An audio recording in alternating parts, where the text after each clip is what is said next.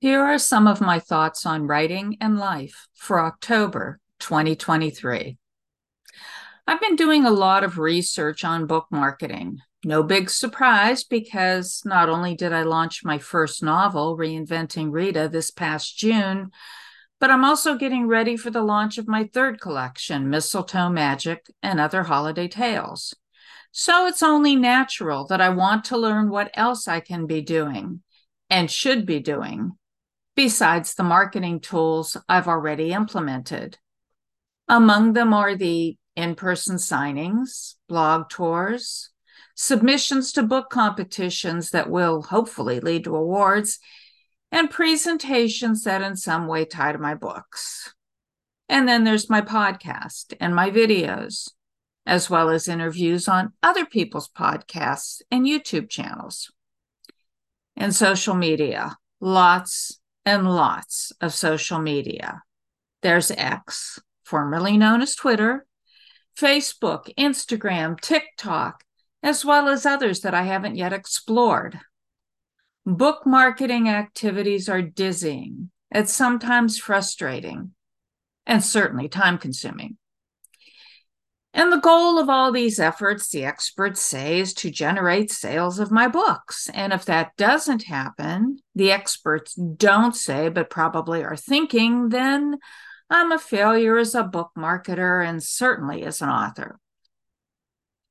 But what isn't discussed as much is the role of relationships in all this. Real relationships, not the I'll scratch your book back if you'll scratch mine type the relationships that authors build or should be building with other writers, bookstore personnel, and library staff. The relationships, whether long or short term, that we build with our readers, as well as people we meet during events at bookstores or online.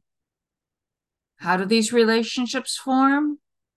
Through genuine interactions, whether in real life or virtually via the internet through conversations, not about us and our books as much as we would like nothing more than to go on ad nauseum about both, but about them.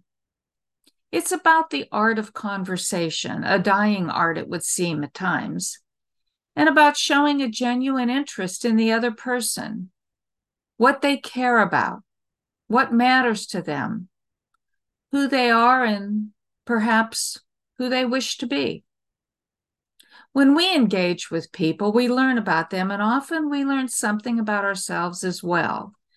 This is one of the reasons why I like in person events because it gives me a chance to talk to people whose stories are interesting or at times heartbreaking. As an example, in the past few months, while I was doing signings for Reinventing Rita at area bookstores, I met a 90 year old Black woman who shared her experiences growing up when segregation was firmly and regrettably entrenched in our society. A middle aged woman who recently retired from her job, only to find that her adult daughter now viewed her as the sitter on call a recent widow who was struggling to navigate through the unexpected loss of her beloved husband.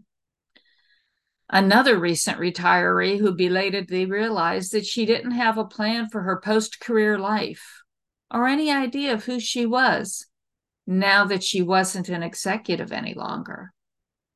And a single mother whose children were entering adulthood, but who was finding it difficult to let go of the mom identity.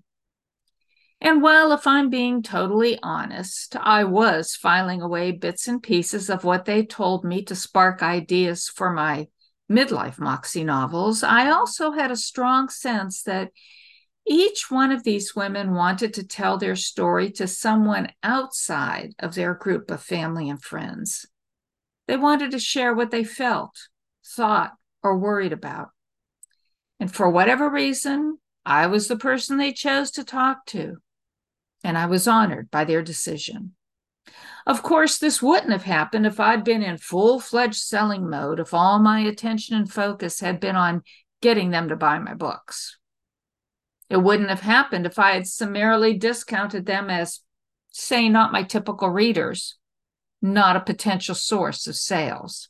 Yes, of course, I was thrilled when any of these people I talked with bought my books. And yes, I certainly wish they all would have, given that book sales are a part of my income stream. But I was gratified that I had a chance to talk with each one of them, share my life experiences along with listening to theirs, and just in general create a relationship moment that was enjoyable as it was unexpected. So, the next time you're out there being a marketing person for your work, take some time to take off your selling hat and just be a person talking to another person. Remember, we all need someone to talk with, share with, have a laugh with. Otherwise, the world can be a cold and lonely place.